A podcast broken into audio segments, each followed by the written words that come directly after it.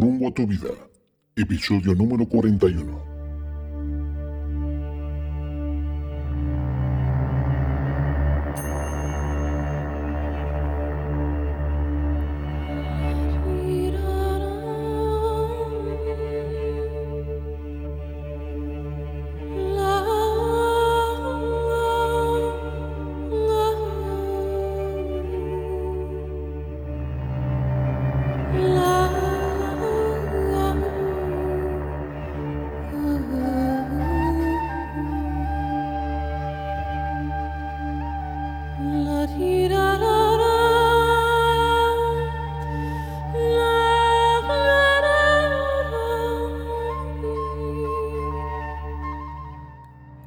Amigos y bienvenidos a un episodio muy especial de Rumbo a tu vida.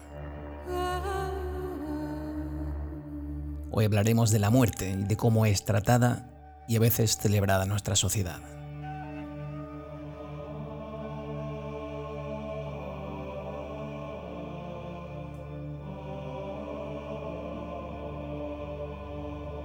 Aunque hay países en los que esta temática es considerada tabú, sin embargo en otros, como ahora veremos, la muerte es concebida con naturalidad, como el final de la vida terrenal y una celebración de los momentos vividos con sus seres queridos.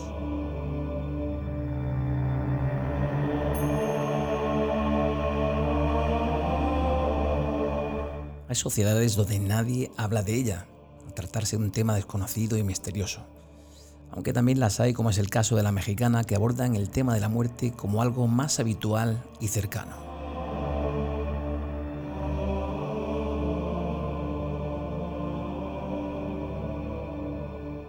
En el episodio de hoy escucharemos testimonios de oyentes del programa de diferentes nacionalidades que nos hablarán de cómo se trata la muerte en sus países y también de cómo celebran ellos el Día de Difuntos.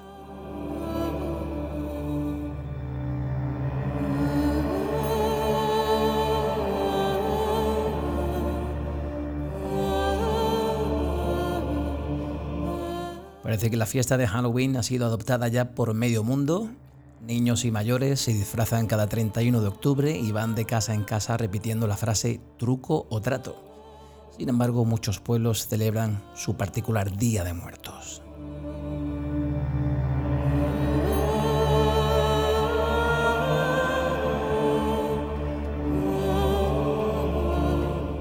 Tras la celebración del Día de Todos los Santos, el 1 de noviembre, el día 2 celebramos el Día de Difuntos para honrar la memoria de los fallecidos.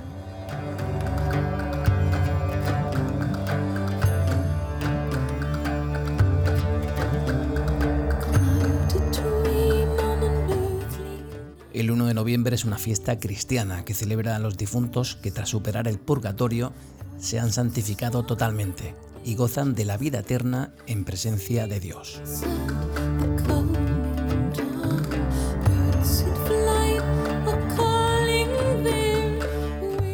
Fiesta que además celebra tanto a los santos canonizados por la Iglesia como a los no canonizados. De ahí que se le llame todos los santos.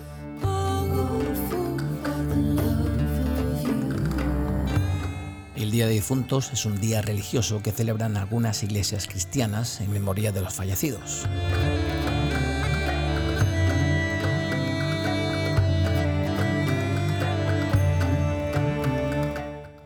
Para hablar de todo esto cuento hoy con la presencia de mi compañera Leticia Samaniego. Leticia, ¿qué tal? Buenos días. Hola, Andrio.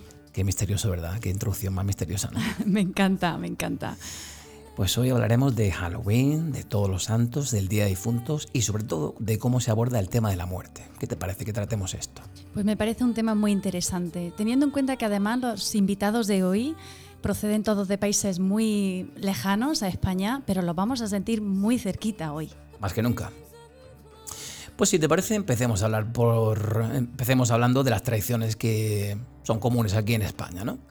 Pues Andrew, últimamente da la sensación de que la tradición más generalizada en España es la, celebración de Halloween, porque vemos a todos los chicos, ¿verdad? Todos los niños disfrazados, cogiendo caramelos. Y, pero cuando te pones a indagar un poquito en, en las tradiciones españolas, nos damos cuenta de que España es un país muy rico en festividades. Y para eso hemos invitado a nuestra amiga madrileña Elena, presentadora del podcast Mujeres con Historia, que nos va a contar cuál es el origen de la celebración del Día de Todos los Santos. Ya verás. Pues vamos a escuchar a ella.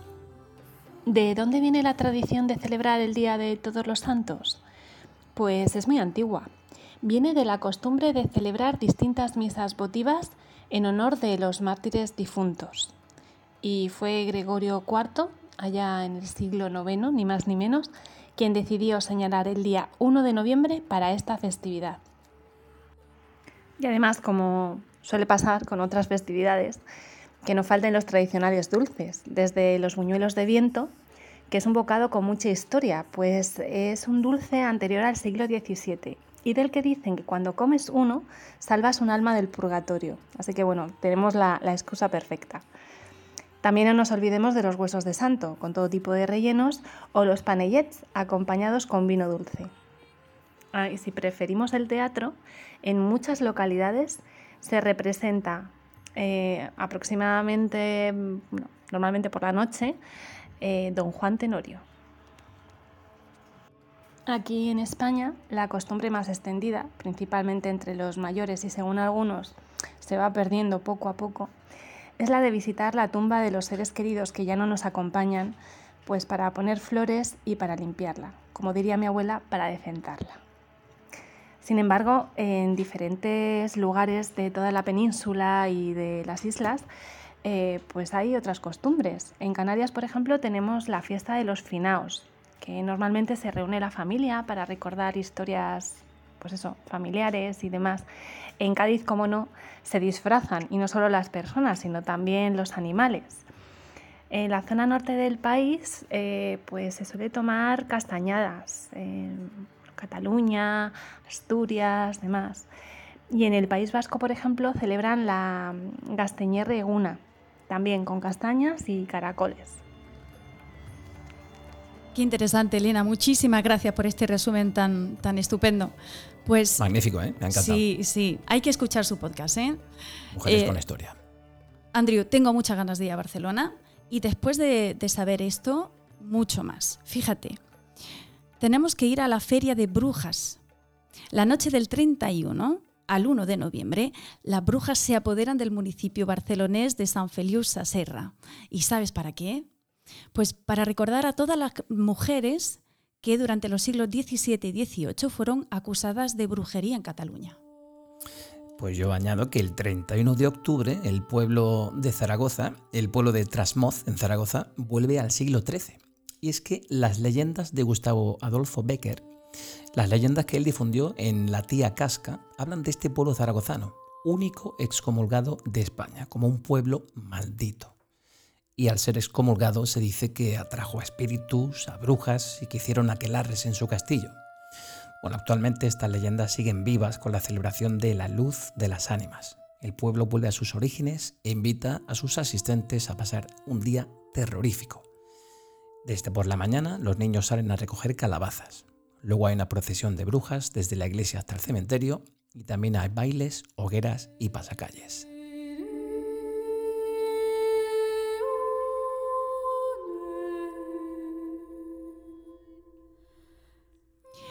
Pues si nos vamos a Castilla-La Mancha, en la víspera del Día de Todos los Santos, los pueblos de Castilla solían encender hogueras en las plazas de los pueblos como símbolo de protección contra lo que ellos llaman popularmente la estantigua, que es una especie de procesión de espíritus y muertos vivientes. Madre mía. Actualmente esa tradición sigue viva, aunque con cierta diferencia eh, ha sido suplantada por los Hollywinds, una fiesta católica en la que los niños se disfrazan de sacerdotes, santos, obispos, monjas y ángeles.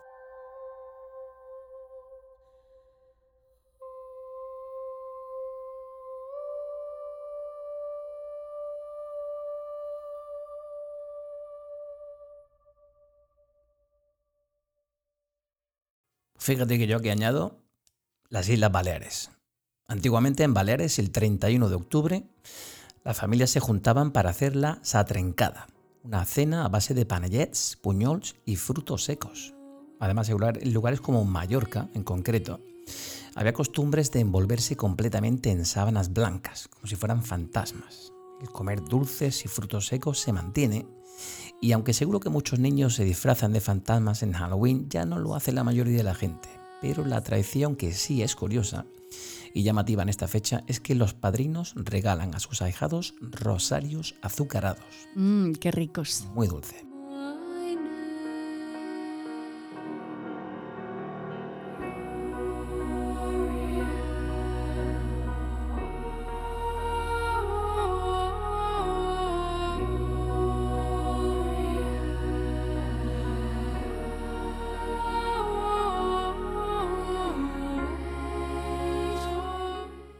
Pues yo, viendo un poco cómo se celebra este día en España, me pregunto qué pasará afuera.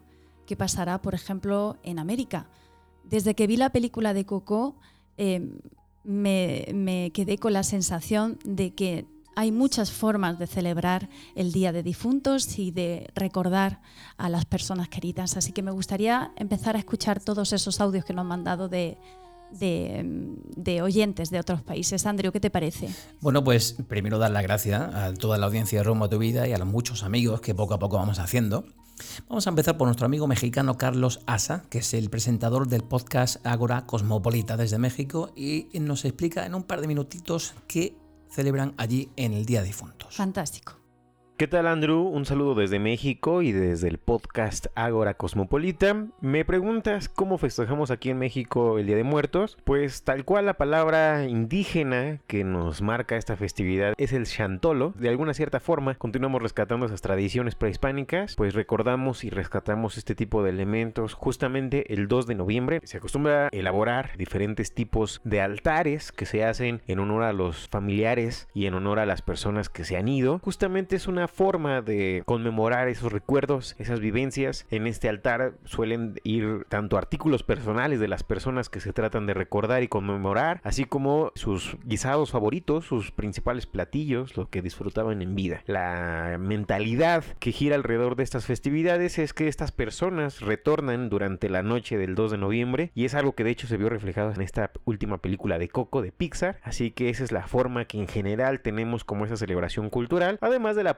obviamente ya del 31 de octubre que es Halloween y que de alguna u otra manera pues se ha mezclado también junto con nuestra cultura. Y pues yo creo que el tema de cómo concebimos como sociedad la muerte es un tema bastante complicado en México por el nivel de violencia generalizada que hay debido a los cárteles del narcotráfico y además de otras muchas razones criminales que rodean toda esta realidad de mucha muerte y mucha sangre alrededor del territorio. Sin embargo, tampoco es como la caricatura que suelen poner en películas donde en el desierto están ahí peleándose los narcotraficantes, pero aún sin otorgar ese tipo de realidades hollywoodescas, la realidad pues es bastante complicada. Creo que realmente el tema de la muerte a nivel de cultura lo podríamos mencionar como un aspecto católico. Continúa siendo uno de los pilares que forman el imaginario colectivo en nuestro país. Así que pues concepciones de la muerte tenemos todo lo que podrían compartir en la sociedad española. Sin embargo, aunado a este elemento cultural prehispánico que tiene nuestra nación, realmente estamos ahora más acostumbradas y acostumbrados, gracias a la normalización de las noticias y de la realidad que nos rebasa, muchas creencias irracionales en la población de forma generalizada, a partir de la pandemia, de las crisis económicas que se están gestando en diferentes sectores, así que en general no creo que haya como un rechazo precisamente a la idea, creo que más bien estamos muy normalizados por nuestra historia bélica y muy particularmente aquí en este territorio mexicano, que en algún momento las cosas se salen de control, que hay desacuerdos entre los grupos y que aquí tienen muy mal humor. Así que estamos tratando de luchar contra estas patologías sociales, contra estas patologías que nos van construyendo como país desde hace mucho tiempo. Un enorme saludo para ti, Andrew, y para tu poda audiencia, y también un saludo desde todo el equipo de Ágora Cosmopolita.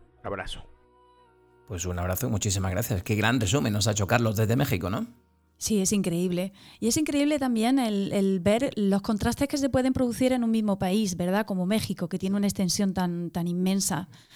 Por ello, pues sería, sería interesante escuchar el podcast de nuestro amigo mexicano también del norte del país para ver la diferencia, ¿no? De cómo viven ellos ese día en el norte y en el sur. Pues para eso tenemos el podcast de nuestro amigo Daniel desde el norte de México que nos explica qué se celebra o cómo celebran más bien ellos el Día de Difuntos allá en México. Para hablar de la muerte en un país como México, es importante entender que se trata de un país con un territorio inmenso, de tal forma que las costumbres no se viven de la misma forma en un extremo del país que en el otro. Hablemos del norte y del sur. El norte tiene una mayor influencia de Estados Unidos y el sur sí conserva más las tradiciones antiguas. Mucha gente conoce de la muerte en México por películas como la de Pixar recientemente, Coco, donde se habla de todo un festival, de tradiciones, pero al menos en el norte ese tipo de tradiciones casi no se viven. De hecho, empiezan a tener un poquito más de aceptación por la película, pero no porque tradicionalmente se, se hiciera de esa forma. A mí lo que me sorprende como mexicano es que, por ejemplo, hace años cuando todavía se usaba ver la televisión, había comerciales de televisión que venían del centro del país, donde se producía casi toda la, programación de, televisión, donde cuando se acercaba el Día de Muertos se hablaba de las tradiciones mexicanas y hay una frase muy común que dice que a los mexicanos nos da risa la muerte. Hasta hoy yo no conozco una mamá que tras la muerte de su hijo se ría o un padre que pierda a su hijo, alguien, a un ser querido. Eso es falso. Los mexicanos sentimos la muerte con el mismo dolor que cualquier ser humano la enfrenta. Pues muchísimas gracias Daniel. Daniel es el presentador del podcast Blanco y Negro, el trasfondo de las cosas. Bastante curioso, ¿verdad? Que haya diferencias entre norte y sur. Pero Daniel continúa y nos manda el siguiente mensaje. El 2 de noviembre se suele hacer un recuerdo de los muertos y eso no por todos. Pero hay quien acostumbra a visitar el cementerio, arreglar un poco la tumba de sus seres queridos, llevar flores para adornarlo. Y en algunos casos, muy pocos, al menos insisto, en el norte del país, alguien llevará algo de comida representativa de aquello que le gustaba a ese ser querido que está ahí descansando ya. Y sí, puede ir toda la familia, papá, mamá, hijos, o todos los que aún le sobreviven a esas personas. Habemos quienes ya no lo vemos tan necesario visitarlos ahí, sino más pudiera ser por una cuestión interna, por, por buscar algún tipo de cerrar un ciclo o algo similar. Pero normalmente hasta ahí llega el alcance de lo que sí es verdaderamente vivir el 2 de noviembre, Día de los Muertos, que en resumen es, si mucho, ir a la, al cementerio y visitar la tumba de ese ser querido que se fue.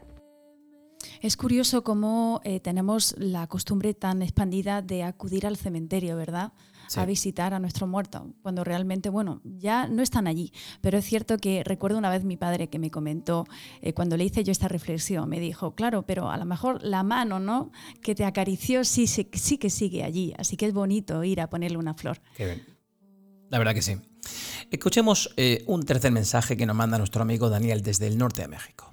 Secretaría de Educación Pública tiene en su calendario anual considerado el Día de Muertos con actividades. Se debe montar un altar de muertos, que es pues una especie de monumento o algo similar donde se ponen adornos, cierto tipo de flores, la foto de alguien que ya haya muerto, puede ser un ser querido, un artista, dependiendo del contexto en donde lo vayas a hacer. Por ejemplo, en una escuela difícilmente se va a poner la del papá de un niño, sino podría ponerse algún maestro que falleció, que haya sido muy querido, o algún personaje ilustre de la ciudad. Entonces ahí sí, pero es más una actividad didáctica que espiritual o de raíces mexicanas personalmente no lo percibo de una forma así tan como si fuera algo tan cultural. Creo que es algo más que se ha fomentado en las escuelas por cuestiones académicas o tratar de conservar ciertas costumbres con las cuales, por ejemplo, insisto yo, no me identifico. Sabes, Andrew, que me gusta mucho esta idea. Me gusta el hecho de recordar a los que han estado con nosotros y recordar lo que nos enseñaron y en el recuerdo mantenerlos vivos con nosotros. Incluso en los colegios, ¿no? Como dice Daniel. Claro. Bueno, pues terminemos de escuchar lo que nuestro amigo Daniel nos tiene que decir sobre el Día de Difuntos. El norte, por influencia de Estados Unidos, celebra más el 31 de octubre, que es cuando en Estados Unidos celebran Halloween, lo cual en mi infancia se usaba mucho salir a las calles y visitar casa por casa a pedir dulces, disfrazados de monstruos o similares. Hoy la tradición ha bajado mucho, las personas perciben la ciudad más insegura o son más conscientes de los riesgos que pudieran implicar que los niños anden solos. Hay padres que acompañan a los niños casa por casa. Pero es una tradición que, que va en desuso también. Pues después de escuchar a nuestro amigo, vamos a viajar de México a Grecia para escuchar a María. Hola Andrew, hola Leticia, soy María desde Grecia. ¿Qué tal? Pues gracias por darme la oportunidad de participar en vuestro podcast Rumbo a tu vida. Pues hoy os voy a hablar un poco del tema de la muerte en Grecia empezando de Grecia antigua, que es algo muy interesante. Y pues luego os contaré un poco lo que suele pasar en nuestra época, que hay, hay pocas diferencias, diferencias entre España y Grecia. Bueno, mm, los antiguos atenienses, según las leyes de Solón, estaban obligados a cuidar a sus padres ancianos, incluso a cuidar de su entierro. Cualquier ciudadano que violó estos deberes pagó una multa y perdió sus derechos políticos, es decir, fue considerado deshonroso o incluso fue exiliado de la ciudad.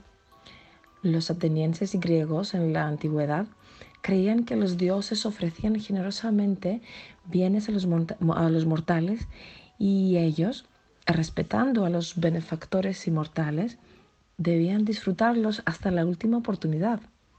De lo contrario, ofenderán a los dioses generosos. De acuerdo con esas ideas, ellos valoran, aman y disfrutan la vida terrenal. Se enfrentan a la muerte con asombro, con miedo y con tristeza. Y por eso tienen miedo de los muertos, a quienes consideran contaminados e infectados. Algo parecido se nota en Grecia moderna. Se considera una obligación tener la persona muerta en su casa antes del enterramiento durante por lo menos un día y ofrecerla todos los honores según la tradición. Además, estar de luto durante un tiempo muy largo es algo muy típico aquí en Grecia. Llevar puesto ropa negra y evitar celebraciones y reuniones durante muchos años es algo que sigue pasando, aunque últimamente, en los últimos años, se va disminuyendo un poco. También tenemos ceremonias cada un tiempo específico cuando todos vamos a la iglesia y al cementerio y conmemoramos nuestro muerto. En estas ceremonias solemos ofrecer una comida especial hecha con trigo y el cura va al cementerio para leer oraciones. Aparte de eso, durante el año tenemos algunos días especiales que suelen ser sábados, cuando recordamos a todos los muertos y solemos ir a los cementerios con los curas para honrarlos. De todo esto se les protege a los niños, especialmente en las últimas décadas, durante las cuales la gente vive más en ciudades y se ha alejado de la vida de pueblo. Los niños no suelen ir a los funerales ni a los cementerios porque se considera que puede ser una trauma para ellos. Bueno, sobre la fiesta de Halloween, ¿no? En los últimos años aquí también en Grecia ha llegado esta celebración, esta tradición, mmm, que es una costumbre, bueno, americana, que está siendo muy popular últimamente. Los niños disfrutan mucho, hay tiendas que venden los disfraces se organizan fiestas y en general, mm, sobre todo los niños, lo, lo pasan muy bien, igual como en España. Por ahora los adultos todavía no reconocen esta fiesta, esta celebración y no suelen participar en ella. Pues muchas gracias. Hasta luego. Pues gracias a ti, María, desde Grecia. He notado muchas eh, similitudes, ¿verdad? Con el tratamiento de la muerte aquí en España, ¿no? En cuanto a los funerales, ¿no? Antes se velaba el cadáver de la persona en casa, ahora ya se ha pasado a los velatorios. La población adulta es un poco más reticente, ¿no? A la hora de celebrar eso de Halloween, ¿no? Quizás los niños sí. Bueno, yo mm, respecto a, las costumbres que ella ha nombrado, creo que son bastante comunes en todo el mundo latino. ¿verdad? Y algo que, me hace reflexionar un poquito es verdad cómo ha cambiado el hecho de que antes en casa, cuando había un fallecimiento, todos estaban presentes, desde niños hasta adultos, de manera que todo, ha ido, todo el mundo ha ido incorporando la muerte como algo natural. Y sin embargo, cada día vamos protegiendo más a nuestros hijos de eso, ¿verdad? Yo creo que eso deberíamos de ir retomando costumbres antiguas e ir naturalizando un poco ese tipo de procesos. Y con respecto a Halloween, a mí Halloween me gusta. A mí también. Porque se disfruta mucho y está muy bien el disfrazarse y el compartir. Claro, pero sin quitar por ello el disfrutar de nuestra propia fiesta que en España no lo, montamos muy bien. Claro. Vamos a ver qué nos dice nuestra amiga Mariela, es una peruana de Lima. Lo que pasa es que ahora vive en Estados Unidos. Entonces nos va a contar un poquito cómo se celebra Halloween en Perú. Vamos a ver qué nos dice. Buenas noches, hola. Mi nombre es Mariela de Perú y el tema de Halloween en Perú no es muy diferente a, al de Estados Unidos. Eh, el Halloween peruano básicamente es muy parecido al de Estados Unidos. Eh, los niñitos, niños salen a disfrazarse por las calles y prácticamente van a pedir caramelos a las tiendas o a los supermercados. Y, y, así la pasan durante el día. No suelen ir a pedir eh, caramelos, por ejemplo, a las casas o no van por vecindarios como es la costumbre aquí en Estados Unidos. Eh, eso es más, creo, una tradición americana, estadounidense, que, que va de puerta en puerta. Eh, creo que en Perú eh, se ha mantenido una costumbre más de ir a, las tiendas o a pequeños markets que están en, en la ciudad o ir a, a malls o a supermercados y, ahí es como los, los niños van y colectan caramelos, ¿no? Pero es costumbre que los papás saquen a los niños y los niños se disfrazan. Pero eh, con los adultos en Perú es un poquito más diferente porque coincidentemente ese mismo día se celebra en Perú el Día de la Canción Criolla y ah, coincidentemente eh, los peruanos eh, tenemos eh, que celebrar dos fechas grandes, que es el Día de la Canción Criolla y Halloween. Entonces muchos adultos ya de por sí salen disfrazados a, celebrar a bares o, o, simplemente no se disfrazan y prefieren celebrar el Día de la Canción Criolla, que es una tradición muy importante en Perú, porque la música criolla pues forma una parte muy importante de las costumbres peruanas. Entonces hay personas que se separan en grupos, ¿no? un grupo sale a celebrar el Día de la Canción Criolla o otros prefieren celebrar Halloween o también hay personas que prefieren celebrar los dos.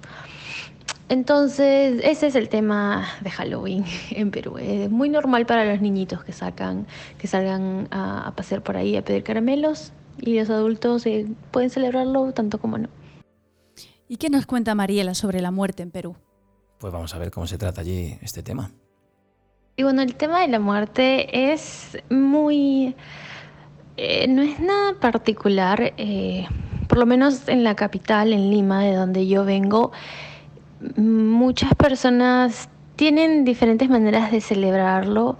Eh, creo que todo depende de la región o la parte del país de, donde, de donde vienes, ¿no? Hay muchas familias provincianas que tienden a celebrar eh, eh, un fallecimiento un poquito más, eh, no lo celebran porque no, no, se tiende a llamar como una celebración, pero eh, aunque es un fallecimiento, las familias pues hacen como una conmemoración al muerto y, y llaman, por ejemplo, un ejemplo muy claro es que las familias provincianas eh, llaman a, los familiares a que caminen con el ataúd por el barrio y llaman a bandas y, todos los amigos, familiares, vecinos caminan con el ataúd eh, por el barrio hacia el, hacia el cementerio. Entonces, esa es una tradición muy provinciana, eh, no es de personas de, de, la capital y son costumbres que ya eh, tienen que ver mucho eh, con las personas que han sido con familias ya de fuera de la capital y ni eso, sino que, o sea, con las costumbres que ya trae cada familia, ¿entiendes? particularmente en, mi caso, la muerte pues se lleva, es, un, si pasa, pasó y, se quedó, o sea, no se celebra, o sea, no lo llamamos una celebración, pero es un acontecimiento y, y se hace una, una misa eh, para eh, recordar al, fallecido, después el funeral y, y el entierro, que puede ser tanto privado como, como un entierro grande, ¿no? dependiendo eh, del acontecimiento, pero, pero eh, creo que en Perú depende mucho de quién es el que está enterrando y quién es el fallecido y quién es la familia. Como digo, muchas de las familias provincianas son las que tienden a, a a, celebrar el fallecimiento de una persona cuando las personas de la capital son más conservadoras. Muchas gracias, Mariela, por todo lo que nos cuenta. Es muy interesante. Y me preguntaba, eh, porque hasta ahora hemos estado en América, pero ¿y si viajamos a un país donde tanto la religión como su historia social y política eh, puede ser tan diferente como el caso de Rusia? ¿Cómo serán allí las costumbres funerarias? ¿Cómo gestionan ellos la muerte? ¿Tendrán un día donde lo celebran? Pues vamos a averiguarlo. Para ello tenemos a nuestro amigo y oyente Darío desde Rusia que nos habla precisamente de eso, de cuáles son las costumbres funerarias. Puede que la voz de nuestro oyente te suene un poco, Leticia, ya te advierto. ¿eh? Muy buenas, eh, muchos saludos para Andrew y para mi hermana Leticia y os agradezco que me hayáis invitado a este magnífico podcast. Voy a intentar explicar brevemente las costumbres funerarias en Rusia o algunas de sus peculiaridades. En realidad las costumbres no difieren demasiado de las nuestras, pero tienen sus peculiaridades. La tradición que existe es la que ya existía antes del socialismo y bueno, obviamente durante la Unión Soviética se relajan, se rediseñan eh, la forma de afrontar este momento. Se eliminan todos los componentes religiosos y se reduce a una celebración más personal, sin la participación de, mucha gente, solamente eh, aquellos familiares muy cercanos y amigos muy cercanos. Eh, de esta forma, pues antes del socialismo y ahora de nuevo existe la celebración religiosa, que es parte de, de los actos que acontecen con el fallecimiento de una persona, y esto desaparece prácticamente durante 70 años, durante la Unión Soviética. Sin embargo, se mantienen durante el socialismo incluso otras costumbres, como reunirse en la casa del difunto y llevar a cabo, digamos así, algunos ritos. Eh, un ejemplo es que se bebe en honor del difunto, pero sin brindar, sin chocar las copas. Se deja una de ellas llena con un trozo de pan encima, si es un hombre, y una galleta si es una mujer se invita a comer a los más cercanos, que decía antes, y se hace un plato específico a base de arroz y de pasas, que es para este tipo de acontecimientos. Esto se repite, este acto se repite pasados 40 días, en recuerdo del difunto. Eh, y bueno, esos 40 días son para que el alma del difunto eh, pueda arreglar sus cosas en la tierra, pedir perdón a los vivos antes de marcharse. Eh, pero bueno, la tradición en tiempos soviéticos le da un poco otra explicación mm, más mágica, más mística, para eliminar el factor religioso. Lo último que quería decir es que en Rusia es muy raro que existan nichos. Es un territorio muy grande en el cual se puede enterrar sin problemas. Eh, sin embargo, cuando es necesario construir un nicho, eh, la religión ortodoxa exige que se haga siempre debajo de tierra, nunca por encima del nivel del suelo, siempre tiene que ser debajo de tierra, con lo cual se hace una estructura en la que tienes que bajar por unas escaleritas y ahí están los nichos, diferente al nuestro que está al aire libre y, en altura. Bueno, pues esto es todo, saludos y eh, espero que haya sido interesante. No, bueno, primero, muchas gracias Darío por tu aportación a nuestro podcast. Me hace mucha ilusión. Eh, Andrew, no sé si sabes que en Rusia, por ejemplo, el círculo de personas que te va a dar el pésame ante un fallecimiento es muy reducido en comparación, por ejemplo, a lo que a, las personas que te van a, mostrar su pésame aquí en Andalucía. Pues sí, tiene que ser casi el familiar, ¿no? El que te dé el pésame, ¿no? Familiares. Pues los más allegados. No puede ser un compañero de trabajo el que te dé el pésame. Se vería como extraño, ¿no? Socialmente diferente, ¿no? Sí, es como casi, bueno, sí, no irrespetuoso, pero te va a sacar un poco de tu... es curioso. Te va a sorprender. No deja, de ser curioso. Bueno, pues damos un salto en el mapa y en esta ocasión lo hacemos yéndonos hacia Rumanía, un país también tradicionalmente conservador, como lo puede ser Rusia, como acaba de decir hace un ratito tu hermano, y para ello contamos con la presencia de Simona. Vamos a ver qué nos dice. Hola Andrew, ¿qué tal estás? Espero que todo bien y pues mira, para responder a tu pregunta, cómo se celebra Halloween en Rumanía, en mi país. La verdad es que mm, es un, ritual, una celebración que se cogió de los Estados Unidos, así que no está muy anclada en nuestra tradición y por lo tanto es más una oportunidad para disfrazarse y que le encantan los niños. Mis sobrinos, a ellos les encanta y bueno, recibir un chocolate y caramelito, pero por lo demás es el disfraz más o menos. Y dar un poco miedo, bueno, en plan de broma, pero la verdad no, no hay otra cosa. Y por el asunto de la muerte, de cómo, cómo, cómo lo hacemos en Rumania, el, el tema de la muerte mm, está muy, muy anclado en la tradición mm, rumana que en la parte de, religión, ¿verdad? Porque somos de religión ortodoxa y entonces que es una confesión cristiana, igual que, que lo católico, pero se centra mucho en, en la resurrección de Jesús, por lo que se espera que todo el mundo resucite algún día, o sea que la muerte es una celebración de que algún día mm, va a resucitar, en verdad. Entonces el rito funerario se centra en, en eso, en este tema. Entonces, bueno, hay una preparación, del muerto en la casa, um, se lleva a la iglesia en función de, la edad del muerto. Mm, puede ser mm, más o menos una celebración, vamos a decir, si la persona es joven es una tragedia, si la persona es mayor se dice que ha vivido bien su vida, entonces la gente más o menos es, entre comillas, alegre.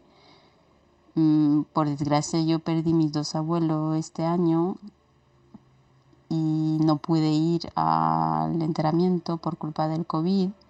Mis abuelos ya tenían una edad bastante avanzada, tenían más de 100 años, o sea que llevaron una buena vida, vamos a decir.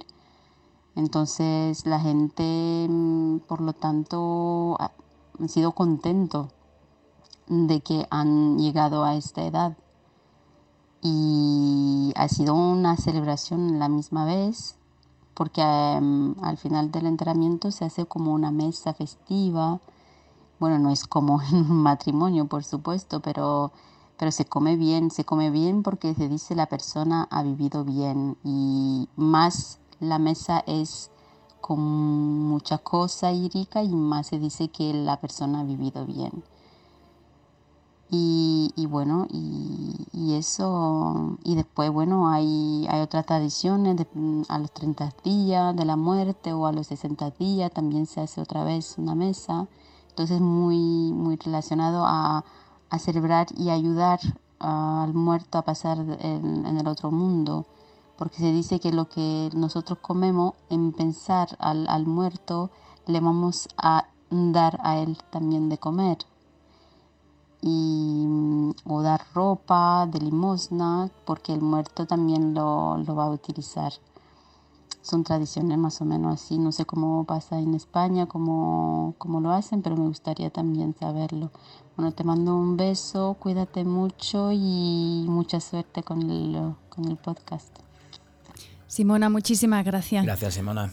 Qué interesante lo último que ha contado, ¿verdad? Qué curioso, ¿eh? Que la comida que ellos comen es como si se la estuviera dando al difunto. Sí, y la ropa Y que la ropa visten. también, ¿no? Pues me ha hecho pensar lo que ha contado Simona sobre el fallecimiento de personas mayores que han tenido una vida plena. Y es cierto que, claro, un fallecimiento siempre es, una, es un acontecimiento muy especial, muy delicado.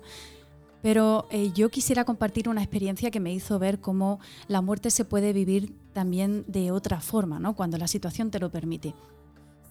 Y te quería contar, Andrew, que fue el caso de una tía mía, eh, muy matriarca, una mujer con mucho amor que dar a todos los que tenía alrededor, ¿no? Y cuando falleció, pues evidentemente dejó un vacío muy grande y mucho dolor. Pero eh, las personas más allegadas decidieron, en, el- en este caso, pues mi madre, los primos, los hijos, decidieron eh, llevar un champán que a ella le encantaba y brindar todo eh, al lado de bueno, un lugar donde decidieron esparcir sus cenizas. Y yo estaba allí, era muy jovencita. Y pasé de verlos llorar y sufrir mucho en el cementerio a de pronto ver una complicidad, un brindis, una alegría, una luz y una unión que no se me olvidará jamás. De manera que cuando alguien se va y sabes que se ha ido con una vida plena, llena de experiencia y bueno, pues que tocaba, esa celebración creo que te, que te calma y te da mucha alegría y yo aprendí mucho de ello y lo llevo en el corazón. Pues muy bien, como decía Simona, desde Rumanía precisamente lo que se hace es celebrar que esa persona ha tenido una, vi- una- una vida plena, ¿no? Y en el caso de su abuelo, por ejemplo, que tenía 100 años, pues celebraban eso, ¿no? Su partida y el haber podido vivir una vida plena. El compartir con él, ¿no? Tantas cosas durante Claro, tantos años. Claro que sí. Pues vamos a pasar ahora a Francia. Creo que Simona vive en Francia, ¿verdad? Pues vamos a quedarnos en Francia con Nathalie, una, amiga a la que yo adoro y que nos va a contar un poquito cómo va todo esto, cómo se gestiona la, la muerte en Francia. Vamos a ver. Hola Leti, hola Andrew. Mm, Un mensaje desde Francia para rumbo a tu vida. Pues el Día de los Muertos, que es el 1 de noviembre, la gente suele ir al cementerio a llevar flores, mm, crisantemo, creo que se llama. Y bueno, claro, vamos a, la tumba de, de los abuelos, de los padres o de los amigos y llevamos una planta. Luego es lo único que se hace. Luego a mí me da un poco de pena porque se ve, luego la gente deja que se sequen las flores y luego es un espectáculo un poco triste porque la gente suele ir solo ese día a ver a los muertos. Bueno, así es. Y luego cuando fallece una persona, antes se velaba mm, en casa, se cada tres días velando a la persona, luego venía la gente a visitar, a ver al muerto. Ahora se hace cada vez menos y solemos llevar mm, a los muertos a una cámara funeraria y, y la gente va ahí, y yo qué sé, es, ha cambiado bastante esta, esta costumbre. Luego, ¿qué se hace? Pues se toma cita en la iglesia, luego al cementerio. Am, y luego pues se toma eso lo que por lo menos hacemos en la familia pues se reúne se come en casa los amigos los de los fallecidos la familia a veces hay gente que viene de lejos entonces se suele hacer una comida una cena y se toma el aperitivo mm, acordándonos de los buenos momentos pasados con la persona la persona querida esto a mí me gusta el aperitivo sería el aperitivo de los muertos Sabía yo que esa era tu parte favorita, la del aperitivo de el los aperitivo de muertos. los muertos, ¿cómo suena eso? eh? sí, muchas gracias, preciosa. Gracias, Natalie. Bueno, pues ahora eh, de Francia pasamos a... ¿A dónde nos vamos? A Colo- Argentina, Argentina. Argentina. Vamos a Argentina a ver qué nos dice nuestra amiga Florencia, Florencia. desde Córdoba, Argentina. desde Córdoba. Vamos a ver qué nos dice. Hola Andrew, hola Leticia, eh, un saludo para Rumbo a tu vida y eh, quería comentar un poco sobre el fallecimiento en, en Argentina. Cuando muere un familiar, antes, hace mucho, se velaba a la persona en su casa o en la casa de algún familiar. Eh, se llevaba el cajón hasta una habitación, se llenaba de flores eh, y se quedaba ahí eh, la familia velándolo por un, por un tiempo y bueno, después se acompañaba al muerto hasta el cementerio. Eh, ahora es un poco diferente porque existen casas velatorias, entonces son servicios especializados que se encargan de, son, son salas en donde los familiares se reúnen a velar el muerto, lo velan durante toda la noche, se quedan con él, lo acompañan. Ya cerca del final em, llega un cura, eh, porque bueno, ya generalmente la religión es, es, eh, son todos católicos, entonces llega un cura y mm, hace una pequeña misa de despedida para el difunto y este, mm, después se cierra el cajón, se sube el cajón a un coche fúnebre y se hace el camino al eh, cementerio. Entonces todos los autos de los familiares, unos van en motos, otros en remis, eh, los siguen el coche fúnebre hasta el, cementerio y ahí lo acompañan al muerto hasta eh, que lo, lo sepulcran o lo acompañan hasta, eh, hasta que comienza el, proceso de cremación, dependiendo de lo que haya elegido la persona antes de, morir. Personalmente no me gustan mucho los entierros, siempre que hay uno prefiero no ir, pero eh, también se comparten momentos muy lindos. El último que fui fue el de mi abuelo y bueno, eh, reunió un poco la familia mal que mal, eh, entonces eh, fue, fue disfrutable más allá de, de la pérdida enorme. Eh, bueno, y eso fue todo. Muchas gracias por el espacio. Pues gracias a ti siempre, Florencia, desde Córdoba, Argentina. Desde Córdoba, Argentina. Qué bonito, ¿verdad? Estar dando saltos en el mapa hoy geográficamente, moviéndonos y hablando de las diferentes culturas y tradiciones funerarias. En este caso, nos hablamos de la muerte y de cómo se celebra el Día de Difuntos. Y para concluir, vamos a escuchar lo que nos tiene que decir nuestra amiga Paula desde Colombia. Así es como celebran ellos eh, el Día de Difuntos en Colombia.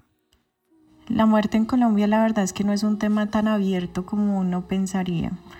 La gente en realidad no habla de eso. No hay mucha gente que diga desde antes cómo quiere que se celebre su funeral.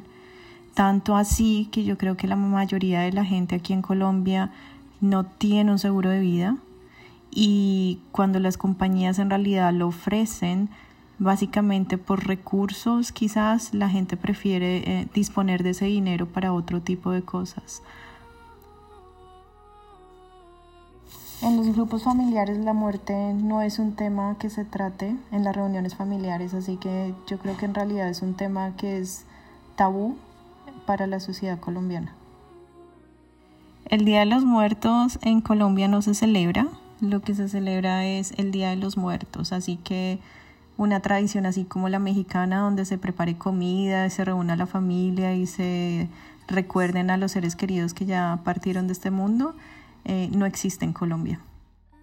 El Halloween en Colombia es una fiesta enfocada principalmente en los niños y de hecho se llama así, la fiesta de los niños y por eso es muy común que en las calles de las ciudades se llenen de niños disfrazados de sus personajes favoritos comiendo y pidiendo dulces de puerta en puerta y cantando la tradicional canción del Tricky Tricky Halloween que si lo pensamos ni siquiera da para algo negativo digamos de la traducción del inglés al español. Lo que sí uh, el gobierno generalmente ese día decreta un toque de queda a las 9 de la noche para prevenir que los grupos satánicos que puedan existir en Colombia eh, ataquen a los niños que estén en la noche pidiendo dulces en la calle.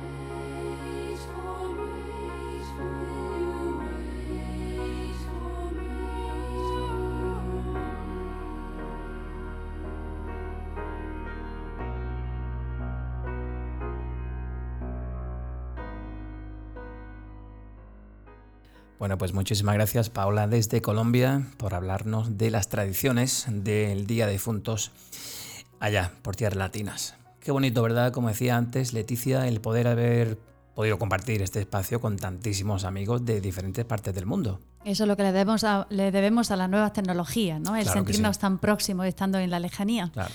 Pues tenemos que darle muchísimas gracias porque somos muy afortunados de contar con, por ejemplo, Elena, Natalie, Florencia, Darío, María desde Grecia. Carlos, Daniel desde México, claro que sí, Darío desde Rusia, María desde Grecia, Mariela de Perú, todos, a todos nuestra, bueno, pues nuestro más sincero agradecimiento por haber participado en este episodio, ¿verdad? Pero son ellos los que han hecho este podcast. Claro. También hay que recordar a, a la audiencia que no hemos hecho un especial Halloween porque ya habíamos grabado uno ¿vale? En el que precisamente tratamos los orígenes de Halloween. Es el episodio 22, Correcto. Así que os emplazamos a que así lo hagáis, a que volváis a ese episodio y os empapéis de esta costumbre tan bonita que al final hemos terminado adoptando todos, ¿no? Claro, tenemos que ir comprándonos ya el traje, que ya mismo la fecha se acerca. Pues sí. Dentro, bueno, cuando grabamos esto no está cercana, pero cuando lo estéis escuchando ya, ya estaremos en pleno Halloween. Bueno amigos, pues os emplazamos a que escuchéis ese episodio. Esperemos que os haya gustado este, este nuevo episodio Rumbo a tu vida, dedicado en este caso a un tema que, no sé, como algunos invitados comentaban, suele ser tabú en alguna cultura. Es un tema del que no solemos hablar, ni sentirnos orgullosos, ni desear querer llegar, pero que está ahí, ¿verdad? Sí, porque quizás el proceso que rodea la muerte es difícil y es, uh, es, complicado de gestionar. Pero vamos a quedarnos con una idea un poquito más positiva y recordar que hay culturas en las que las personas por la mañana recuerdan el cómo quieren que sea su funeral para empezar el día celebrando la vida, porque a veces se nos olvida que cada día es un regalo y que ahí tenemos la oportunidad de tener la vida que deseamos. Cada día hay que disfrutar y, como dice la frase, disfrutemos lo que nos queda de vida pues nos quedamos con ese pensamiento. Qué mejor que quedarnos con ese pensamiento tan positivo que nos da Leticia.